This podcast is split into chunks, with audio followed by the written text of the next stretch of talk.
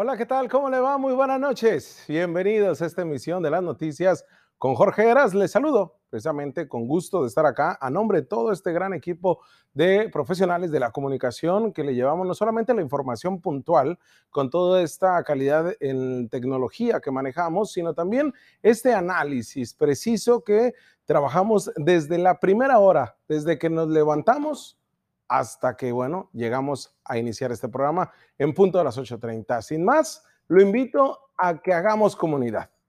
Y es así, de esta manera que lo introduzco al primer bloque informativo y en este es la editorial.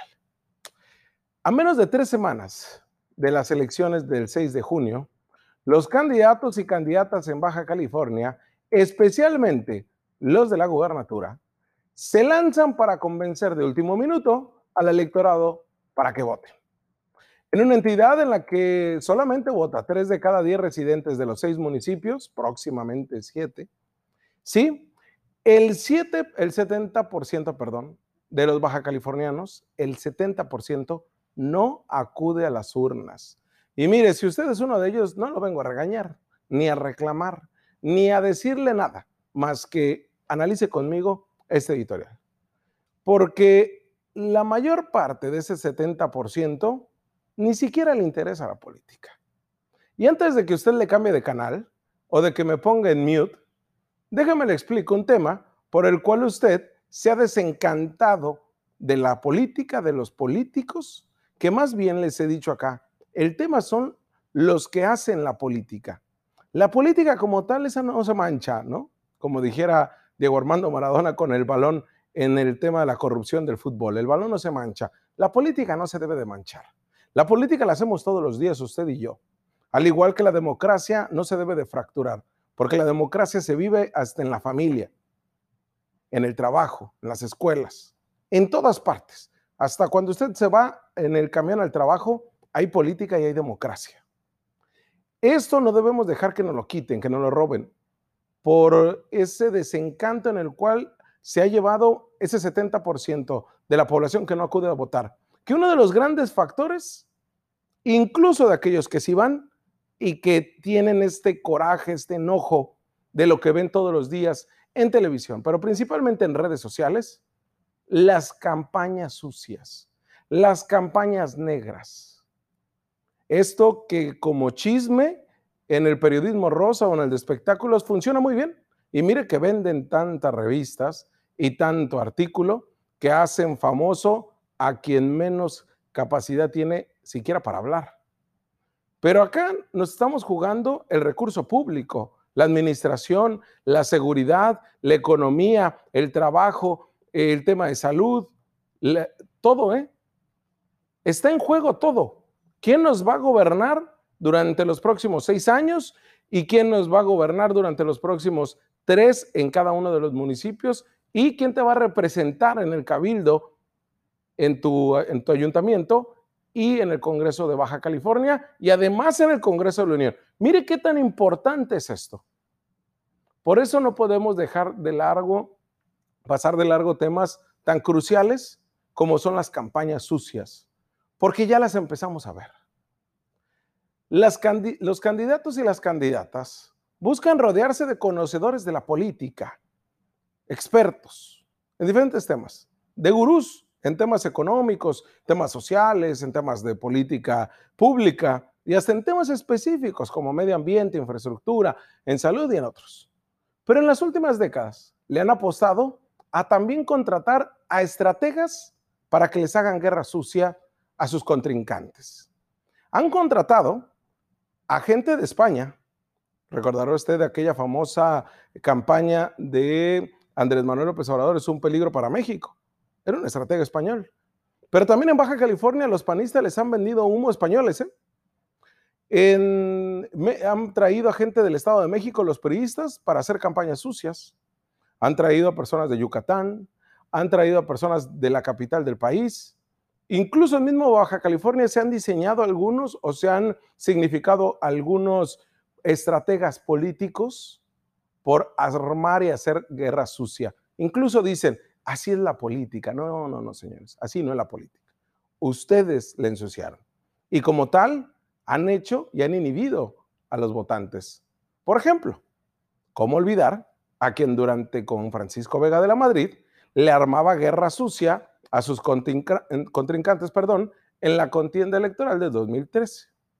Y también lo hizo durante el gobierno y se jactaba de hacerlo, lo presumía y lo decía y, lo, hasta lo publicaba y le aplaudían.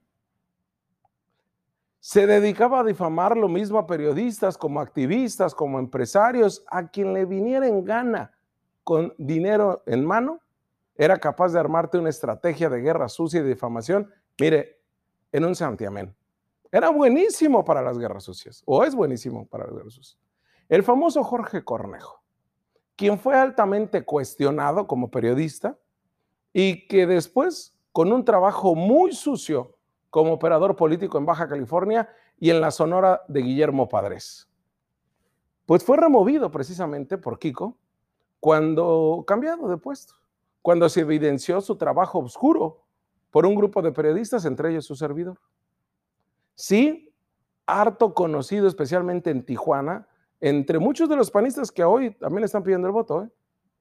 por sus maneras. Y ahora también pues se metió dentro del morenaje en alguno de los candidatos. Mire, había personas que hasta le agradecían haberle dado trabajo porque los puso y los colocó en ciertos lugares. Una persona totalmente oscura dentro de la política nuestra y que llevó a las campañas y guerras sucias en un nivel que de verdad no debe de existir. Pero ese es un ejemplo de muchos que hay porque también los hay en el PRI, los hay en el Morena, los hay en, el, en todos los partidos. ¿eh? Les encanta manejarse en el bajo mundo de la política, el de las malas prácticas, el que inhibe a los votantes, el que hace que crezca su desinterés. Por eso lo invito a no dejarnos, a no dejarnos que esos malandrines de la política le ganen a la verdadera participación ciudadana, porque son muy pocos y de verdad que no son tan inteligentes pero el nivel económico, ciertos grupos políticos los han hecho ver como lo más excelso de la política. No saben ni siquiera escribir un texto para principios de cuentas. ¿Y por qué lo traigo a colación esto? Porque desde la semana pasada ya empezamos a ver la verdadera campaña sucia, las verdaderas campañas negras que vamos a ver durante las próximas dos, eh, casi tres semanas que le restan a esta contienda electoral. Ya hay una guerra abierta para desprestigiar a los candidatos y candidatas y también a los funcionarios y gobernantes. Muchos de ellos con violencia política de género. ¿eh? ¿Qué empezarán? Las llamadas telefónicas, los memes, los videos distorsionados, las declaraciones sacadas de contexto, se van a revivir el pasado de muchos políticos y su gente eh, cercana. Y por supuesto, todo aderezado por las acusaciones públicas que se enmarcan en el último trecho de esta campaña de 60 días para candidaturas a gobernadores y de 45 días para municipios y diputados. Es esa la campaña sucia que vamos a empezar a ver. Y le digo, es muy atractiva para aquellos que gustan de mofarse del político. Es muy atractiva para aquellos que quieren bajarle los humos, pegarle al candidato, a lo mejor al puntero o al que va en segundo lugar, o quizás en el tercero para que no se suba, hay preocupación en la política baja californiana porque hoy por hoy no todo está seguro. ¿eh? Las encuestas, hicimos una editorial acá, no hay que hacerle caso a las encuestas, hay que irnos directamente a participar, porque las encuestas están simbradas en una votación de un 30%. Si usted vota, si vota el 50, el 60%, de ahí no habrá encuesta que sea que te garantice, porque las encuestas son pronósticos. Lo que estamos viendo acá es que las guerras sucias, como es costumbre en Baja California, como es costumbre en México, han terminado por golpear a la participación ciudadana más que a uno u otro candidato. Pero para las campañas sucias hay muchos factores que se utilizan. La empresa BBC de Londres entrevistó a Samantha Branshaw, una investigadora del proyecto de propaganda computacional de la Universidad de Oxford. Estuvo analizando las cuentas automáticas más conocidas como bots en México, que se usan para intentar manipular la opinión pública, haciendo incrementar la popularidad de ciertas publicaciones en las redes sociales de ciertos candidatos. Pero hay otros trucos tecnológicos que usan los políticos a su favor. Las famosas granjas de troles. ¿Sí? Estas están gestionadas por seres humanos, de carne y hueso. Un ejército de personas con nombre y apellido que, se están utilizando cuentas falsas, pero que son, no están automatizados. Que es así, escriben ciertas cosas y de verdad que hasta groserías y un lenguaje que raya en lo vulgar. Cada persona puede controlar decenas o cientos de cuentas y a menudo son cuentas semiautomáticas que envían mensajes combinando poder computacional y conocimiento humano. Así lo declaró esta experta. La misma Branshaw dice que la actividad de la campaña para las elecciones presidenciales del el 2018 se, se parece a lo que su equipo observó durante la campaña del 2012, esas en las que elecciones las ganó Peña Nieto. Pero el PRI no fue el único partido en usar esas técnicas. De acuerdo a este análisis, el gobierno mexicano, durante las elecciones del 2012, el, gobierno de Felipe Calderón, usó muchos de sus bots de Twitter para dar difusión a ciertas historias y crear hashtags y tendencias. En un informe publicado en 2017, el especialista y el investigador Philip Howard concluyeron que estos bots, que incluso aquí los hemos tenido, patrocinados por el gobierno, fueron utilizados en México para atacar a periodistas y a propagar desinformación. Lo mismo en 2013, en 2018 y lo mismo actualmente en 2021, en esta elección tan fundamental y trascendental para la historia política de México y por supuesto de Baja California.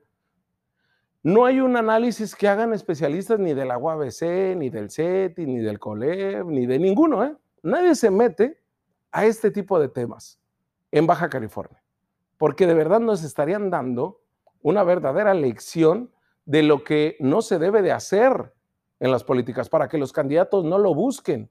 Pero hay cada comedido que llega y que dice, mi candidato, yo te puedo armar 200, 500 cuentas y te pueden publicar lo que tú quieras, a favor o en contra. Y usted que es candidato o candidata de cualquier distrito, de diputación o quizás de la gubernatura, si es que alguno nos está viendo o está viendo la repetición, sabe que ya le ofrecieron eso. Alberto Escoria, fundador del blog Lo que le sigue, dice que aunque el uso de bots para fines políticos fue detectado en México al menos desde el 2010, este tipo de actividad se ha intensificado durante los últimos años. Señaló este especialista que estamos frente al reto de crear herramientas de transparencia para publicidad política con miras a evitar noticias falsas. Ese es el gran reto en el que estamos. Porque si bien es cierto, en estos 11 años hay un trabajo que se tiene que hacer. En febrero del 2018, por ejemplo, el Instituto Nacional Electoral firmó un convenio con Facebook, Twitter y Google a fin de combatir las fake news, promover la información verificada e incluso dar difusión a los debates presidenciales.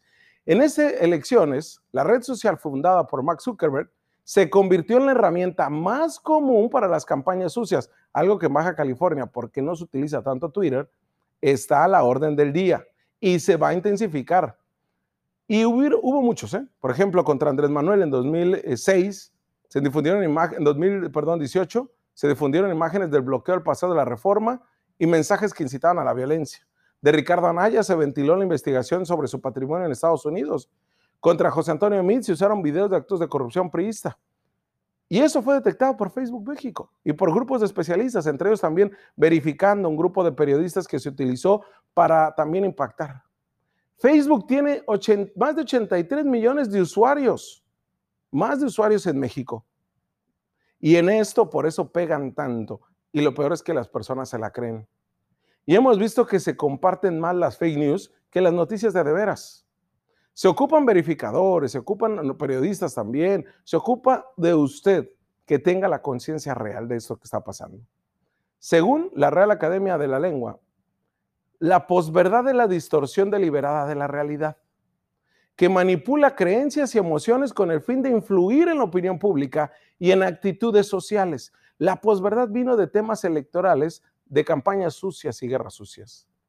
De tal definición, una palabra habría que destacar, emociones. Y es así, porque justamente la capacidad de las redes sociales de generar emociones en la gente. No obstante que se trate de una discusión falsamente orientada, las convierte en un poderoso instrumento capaz de modelar las nuevas reglas de hacer la política. Más allá de un software capaz de diseminar información como nunca, irónicamente los principales agentes para difundir información falsa somos usted y yo, no el software. Ahí radica la principal complejidad de limitar el impacto de las noticias falsas en la agenda pública. No a las fake news, no a las campañas sucias. Candidatos y candidatas, pónganse a chambear y a buscar el voto. Y su gente, operadores y disque gurús de la política, malandrines de las campañas sucias, malandrines de la política. Háganse un lado, porque lo que ocupamos es recuperar y fortalecer nuestra democracia, recuperar la participación ciudadana y sobre todo la veracidad de la información. No le haga caso a las redes, porque acá, de verdad, usted tiene la última palabra. Vamos a una pausa y volvemos.